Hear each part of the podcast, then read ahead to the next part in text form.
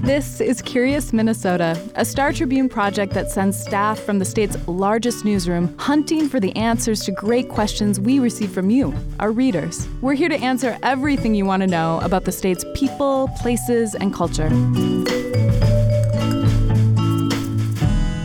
Welcome to Curious Minnesota. I'm your host, Eric Roper. I've been looking forward to today's episode for quite a while now. It's about one of the most challenging and fascinating stories that I've ever reported. To introduce this topic, I'm going to throw things back to a recording I made way back in April during a trip to southwest Minnesota. Welcome to Curious Minnesota. I'm your host, Eric Roper, and I'm here on a windy, snowy day on the banks of the Minnesota River in front of a sign that proclaims, World's Oldest Rock. Is this the world's oldest rock? That's the topic of today's episode because this sign is making a big claim. It was erected in nineteen seventy-five, and it's referring to the gneiss, G N E I S S, rock that is all around this area that was once considered the oldest in the world. Now, that's no longer the case, and this sign is no longer correct, but we're going to get into the history of how Minnesota did become the home of some very ancient rock because it is very old rock, it's very important rock, it's just not the oldest rock. So we're going to get into all All of that on today's episode. The question that prompted this story and episode came from reader Lynn Keeler. Let's hear from Lynn, and then Ash Miller and I will wade through three point five billion years of Minnesota history. This was maybe about five years ago. I was in Granite Falls for, of all things, a canoe theater where they did a performance in canoes down the river. And as we were just kind of looking around Granite Falls, we came across, as a friend and I and an exchange student, you know, this sign that said the world's oldest rock, or the oldest rock in the world. And I thought, interesting, but there's a lot of old rocks. I mean, there's even in northern Minnesota, the Canadian Shield is billed as some of the oldest rock in the world. And then there's an Ayers rock is, you know, an old rock. What makes this rock the oldest rock in the world? And how does anybody determine that? I've always just kind of wondered about that ever since. So our question today is complicated. It's huge. It's maybe the biggest question we've ever tackled. I it's, don't know. That's def- a, a bit much. But it's definitely the longest timeline. Like, yes. let's just let's just start there. Like, it is the longest history lesson that we are going to give. Yeah. We don't normally today. go beyond human history. And in this case, we're going, like, way beyond. Most of it, human humans history. are a blip in this yeah. timeline. Okay. So let's prepare the listeners, okay? This is a this is a very challenging topic, but I guarantee if you sit and absorb it a bit and then maybe read the story, too, you're going to feel so smart and it's going to be so interesting. And I didn't know anything about geology. I'm not a geology person. I kind of became one in mm-hmm. the course of this story because of how interesting it, and it took months to right. figure this out. It's it's one of those questions that it's going to change the way you look at Minnesota. I, I am not exaggerating that once you read this story, everywhere you go, you're going to see these yeah. rocks and you're going to be like, oh, I know the story about that, thanks to Curious Minnesota. Exactly. All right. So that's just, a, we've hyped it up. We've hyped it up sufficiently. Hopefully listeners are ready. They're they're in their seats or they're walking around. They're yes. in their cars. They're ready to hear the tale yes. of how, do we have the world's oldest rock? Yes. What an intriguing headline. What an int- I would click and it on was that a, headline. It was a very good clickbait headline. Is that what the sign is? Essentially clickbait. Just like, Minnesota's oldest rock. Right. Okay, let's see. Yeah. All right, so take me, let's start. Um, so we got to go chrono- yeah, yeah. chronologically yeah, so because it's so complicated. Yes, that's uh, the easiest way to explain it. So take me back to the dawn of time. All right. So dawn of time, well, dawn of Earth time, right, okay. is th- is four point five billion years ago the Earth is created. So, and that's, you know, we just, uh, scientists know that. I'm just going to take their word for it. Okay. And then, so that happens. And then about a billion years passes. So now we're at three point five billion years ago. Somewhere on Earth, deep underground, Uh, we don't know where, the rocks that we now see in towns like Morton and Granite Falls and um, places like that in southwestern Minnesota, they are created. Now, I'm using the word created. Normally with granitic rocks, granite rocks, we would say, well, it's from magma that's cooling. Mm-hmm. But this stuff, this is actually some of the Earth's earliest crust. So scientists don't have a precise explanation for like how that stuff got made. Mm-hmm. So we're just going to say it got created because okay. it's it's early, early Earth crust. And it's some of the only surviving early Earth crust on the continent. And we can talk later about there are other examples. So it's It's not the only one, and it's not the oldest one. So we'll mm-hmm. talk about that, too. So, okay, so now we're at, uh, that's three point five billion years ago. It's created. Mm-hmm. It's deep underground. And it's basically the bedrock of a small continent,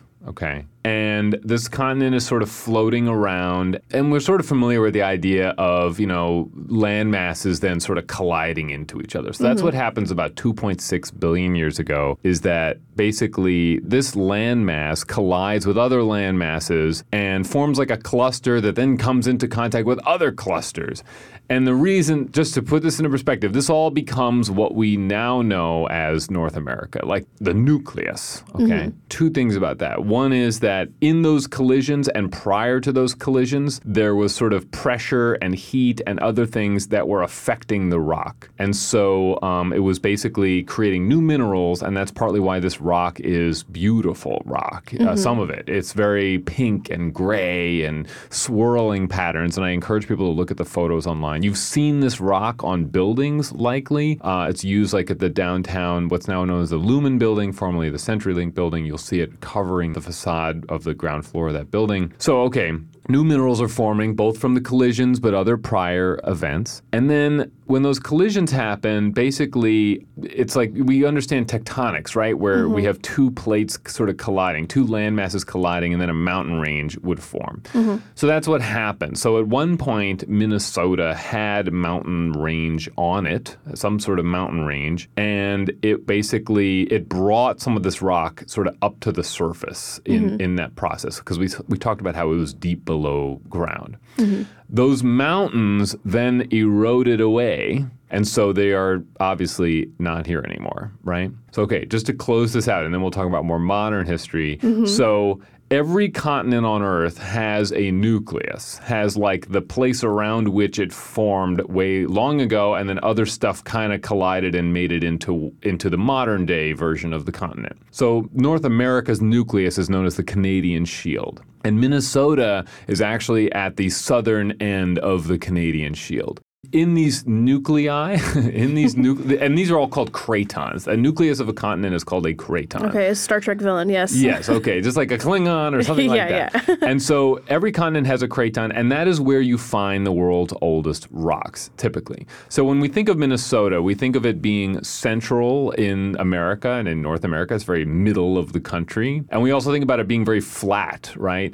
Because these cratons are very stable places. There's not tectonic activity happening like there once was. Whereas in California or, you know, the Rockies, for example, are more modern tectonic activity. So Minnesota's flat, Minnesota's in the middle of the country, and that is partly why we can say there are very old rocks in Minnesota. Mm-hmm. It's a whole long walk to explain that, but yes. Hopefully that makes sense. So how can we see these rocks today? This is, we're talking about billions of years ago, but we can we can see them today. We can see them in these towns. Right. So there are ancient rocks, and maybe not quite as old as these, but there's a lot of ancient rocks that are actually buried under sediment, and that's because mm-hmm. seventy thousand years ago, so let's just recap, we went from two point six billion years ago, and now we're basically, we're getting into more modern era, mm-hmm. seventy thousand years ago.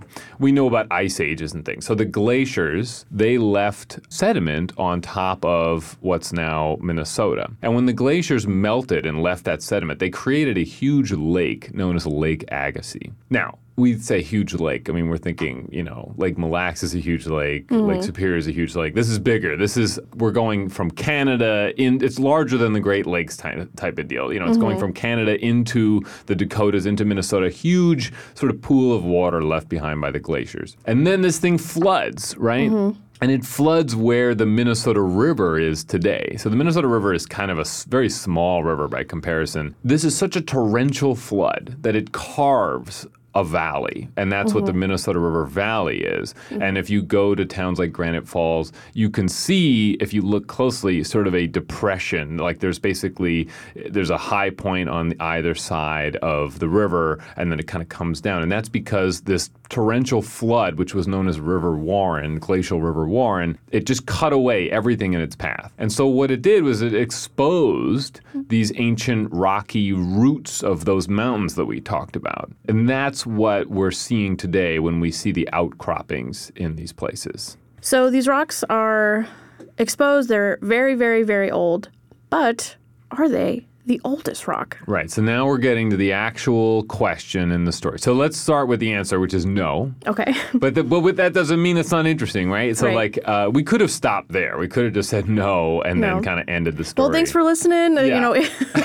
but but no. So basically, the reason that this sign exists is because of a really kind of interesting scientific thing that happened in Minnesota. So even in the eighteen hundreds, people who were studying the state's geology, they knew that these were ancient rocks. And I don't know precisely why, but they did. They understood that these were ancient rocks. So then we fast forward into like the nineteen forties and fifties and stuff like that. There's a guy at the University of Minnesota named Alfred Nier. So Alfred Nier, basically, he advances radioactive dating technology, and, and he sort of becomes a pioneer in his field. He actually worked on the Manhattan Project and some other things. He was very sort of significant in his own way. But one of the things that he did was he basically created the technology that really allowed geologists to zero in on like the exact age of rocks. And this was sort of getting more refined as he did more work over the course of the twentieth century. So we have this professor at the U, and then we have another, we have a student at the U who then becomes a professor at the U in more the geology field. And this guy's name is Samuel Goldich. And Goldich becomes pretty obsessed with the Minnesota River Valley Rocks. And that's how these rocks are generally known around the world, as the Minnesota River Valley Rocks. So by the nineteen sixties, researchers are figuring out, and this is the way they do this, is they figure out, so uranium... A little science break here, okay? okay. I mean, so within a, this is a science within a science break, okay? Mm-hmm. Uranium breaks down into lead in a predictable way within zircons in rocks. I know that's a lot to take in. That's a lot ba- of words. Basically, like when they're doing this radioactive dating, they're looking at the zircons in the rocks and they're figuring out, like, you know, what is the breakdown from uranium to lead, and this will tell us the this this huge number that how how old it is. So by the sixties, they're using this to figure out that this is about three point five billion year old rock. But then in the seventies, there's new research, and Goldich is kind of involved in some of this, and it says it's three point eight billion year old rock. Okay, so three point five, three point eight. Mm-hmm. And at that time, there's moon rocks being, you know, we're talking about the seventies now, so they had been to the moon. Moon rocks were about uh, four point five billion years old, so that's about the same age as the Earth. And so Goldich says the only older rocks on Earth were brought back from the moon.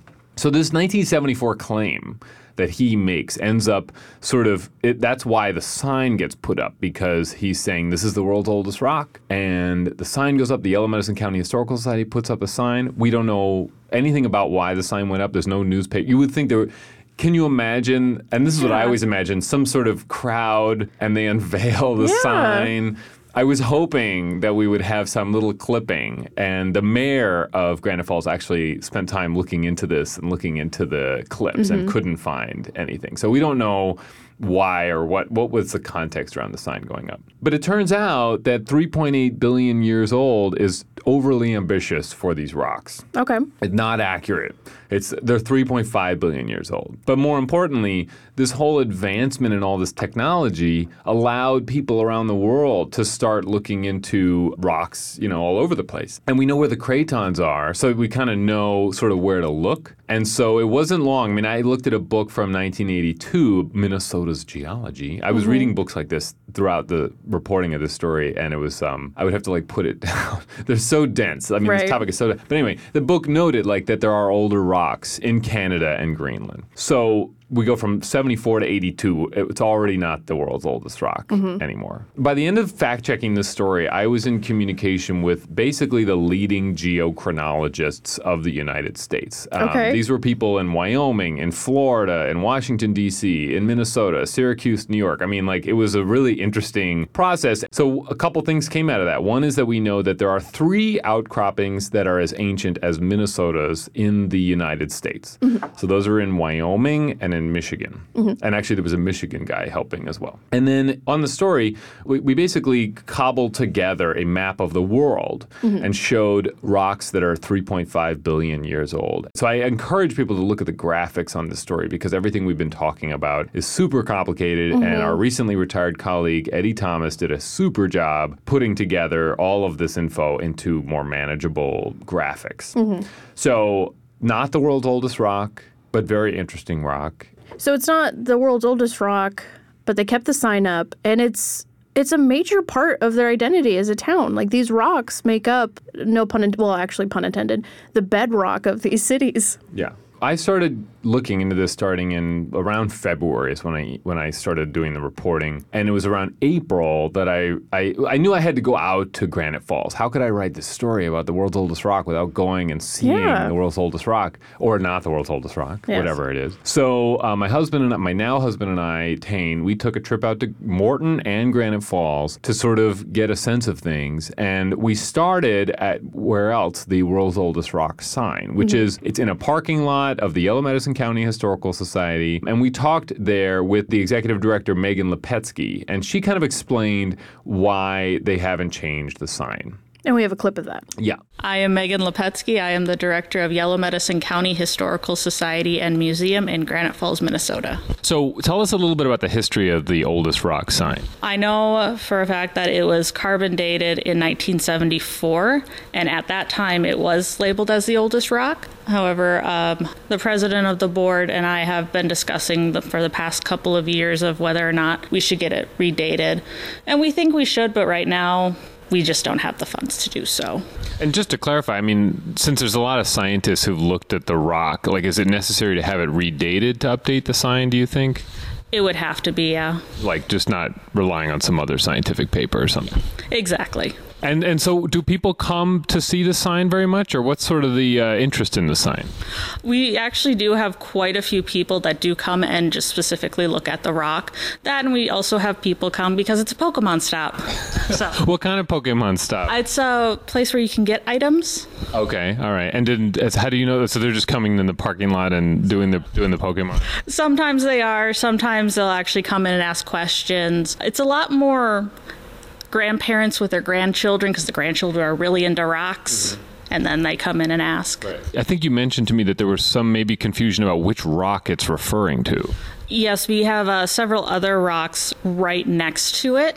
There is a giant red granite pillar from an old bank in town. We have an old sundial right next to it, and then uh, a grinding stone as well. Okay, so then that was stop one. And then kudos to the mayor of Granite Falls, who's a super nice guy named Dave Smiglewski. He pulled together a bunch of people who have interest in the rock or have done research into the rock. And we all got together at the Blue Nose Pub in downtown Granite Falls, and we just had a conversation about it, and we recorded bits and pieces of it. But here's Dave sort of talking a little bit about going through the papers and also sort of the significance of the rock in the area. And Dave has A L S, so you'll sort of hear that a bit in his speech. Introduce yourself for us.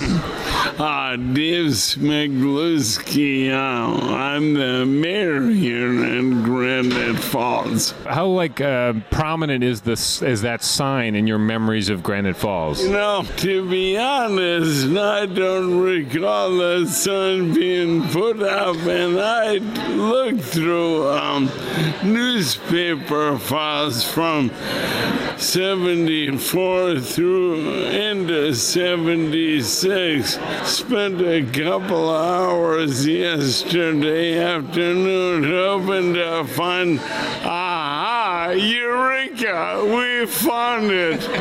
Like some big ribbon cutting or something. Or at least a photo and a cut line, but nothing. But it has shown up in a lot of photos. People stop there and mug for the camera and, hey, I'm at the oldest rock. and, and if they updated the sign, I mean, do you think that the town would be feel a little hurt, of or their pride hurt a little bit? Or how do you think people would react? We know we've got the oldest rock, so who cares what the sign says? That's a good answer. It's such a fact of life here that we don't even think about it mostly. Okay, and before we leave the pub, we got to talk to Joe Hauger. So Joe is a really interesting guy. He's a woodworker, but he also has researched these rocks extensively, and, and he came with all these binders. But we talked a little bit about sort of his own personal story about knowing these rocks and also how he describes them to people, since we know that they're not the world's oldest rock. Tell us your name. Joe Hauger. Do you remember seeing the sign growing up? Oh, yeah. Yeah, I remember having our pictures taken by it and everything. you know, we would tell our family that we live in the town with the world's oldest rock, and yeah. not really knowing exactly what that meant, right. but thinking it was cool and exciting. So, but so now we know it's not the world's oldest rock. But what do you tell people when to make the case as to why this is really interesting rock? That it's interesting ancient rock. Yeah, so academics keep looking for old rock, and like everything, it's it's a spot check. You can only walk up and test so many rocks because most of them are buried. But the the way I kind of explain it to people, I guess, is that they have found older rocks in various places, but they're very remote, and one's on an island. I've looked at them on aerial maps, and there's not a whole lot of infrastructure around them. So I tell people that this is the oldest rock you can just drive up to on a well-maintained road and touch. Okay, then the next day, we had to go to Morton, because mm-hmm. this rock is typically known as Morton Gneiss, which we didn't really say, but there's that's how, that's how some of it is often, the, the beautiful stuff is identified. So we went to Morton. Morton is like worth a visit. If you look around Morton, you'll see this beautiful rock on buildings, on monuments, on cemetery tombstones, on the abandoned school. It's all over the facade. There's a quarry there. The curbs in Morton are made of Morton Gneiss. It's like, and it's a really cool rock. And the bar in town, there's only one bar in town. Mm-hmm. It's got Morton Gneiss all over it. All right, last stop, and then we will uh, close things out here. But the Yellow Medicine County Historical Society, that's where they have the sign, but they actually don't have an exhibit in there about this old rock. You would expect that there would have been an exhibit there, and there wasn't. The exhibit, actually, is at the Renville County Historical Society. So mm-hmm. that's in Morton, and um, their executive director is Nicole Elzenga, and she was super nice and sort of showed us around. They have a whole corner of, I recommend people checking it out um, if they're going to go to Morton. They have a corner of the museum that is devoted to this rock. And actually, after this story came out, someone drove to the museum just to talk to her and see this exhibit, which I thought was super fun. They said they had seen this rock every their whole life because they worked downtown and they wanted to know more about it. But anyway, so Nicole gave us a little overview of sort of how she explains this whole thing to people and the children that come in to hear about the rock. I am Nicole Elzenga. I am the Renville County Historical Society Executive Director. People show up to this museum for that story. They come to see the outcropping. They come to find out about the Morton Gneiss. They want to learn. They want to touch it. They want to have a piece to take home. And I have pieces that I send home with kids. And we got a little, there's a box of rocks here. They're rocks. And the rocks, I tell them that these are, you know, three point five billion is what I usually use because it's easier. And I said, these are very precious. And they take one home and they usually go to the bathroom and wash it off first. And, and then take it home and put it by their nightstand. Um, I am a lover of rocks, know no history about rocks. I am not a geologist, but this story of our Morton Gneiss, wow. Okay, so that brings me to the obvious question. If the oldest rock is not here, where is it? All right, that's a good question. We almost forgot to tackle the actual question itself, right? So the oldest rock is generally considered the what's known as the Acasta Gneiss, and that's named after this sort of remote part of uh, northwestern Canada where it is located, and that is about four billion years old. Now, a couple of years ago, researchers who I spoke with, mm-hmm. um, they found on the eastern shores of Hudson Bay, another very remote area, they found rock that they claimed, and this was using some new techniques that are controversial, and I won't get into that, they claimed that this rock was four point two billion years old. That's not settled. So Canada is the answer. Okay. And it's one of these two, likely, but there's rock, I mean, there's old rocks all over the place as people could see in the map on the story. See, this is why I love Curious Minnesota Stories, because, like, I'm going to leave the newsroom right now and walk downtown, and I'm going to see these rocks, and I'm right. going to know the story behind them. Yeah. And you came into this story knowing nothing. Exactly. I mean, it's it's our most ancient artifact. What could be more interesting and significant? And so all people have to do, like, for example, if they go downtown and look at the former CenturyLink Building, which is a very beautiful building in its mm-hmm. own right, the facade is just amazingly beautiful. And they can go on the story, too, and see what this stuff looks like. I mean, obviously, we're having a conversation. It's hard to describe it. Adler Planetarium in Chicago, if people have been there, is totally covered in it. The U S Embassy in Singapore, it's even on there. So it's kind of all, it's all over the place. Yeah, well, thank you for being very brief. We went through many decades, many eons decades. of history. We went yeah, exactly. Billions of decades. We went through just just the full run of Minnesota history from the birth mm-hmm, of mm-hmm. the continent. And I feel we did a very good job keeping it succinct, but I learned a lot. This is good. I'm, I'm glad that we were able to sort of summarize this, and hopefully people can check out the story, and hopefully everybody feels a little smarter, a little more geologically informed. I don't know, at the end of all of this. And maybe in the future we'll do other geology stories, because there's a whole like North Shore story. There's a whole like Boundary Waters geology story too and stuff that we haven't talked about. But that's a different ancient rock. Ooh, I can't wait. Yeah. Okay, that's it for today's show. I just wanted to make one small correction. I said there were three outcroppings as ancient as Minnesota's in the U S To be clearer, Minnesota's outcroppings are among the three oldest in the country. Thanks, as always, for listening to Curious Minnesota. We're excited to get back into a regular schedule following my wedding hiatus. And if you like the show, please tell a friend about it. Thanks. Thanks for listening to Curious Minnesota. We want to hear from you. Ask questions and read more stories online at startribune.com backslash curious. Our show is recorded at the Star Tribune's headquarters in beautiful downtown Minneapolis, and our music is produced by Matt Gilmer. If you like the show, please rate us on iTunes or leave a review. And until next time, stay curious.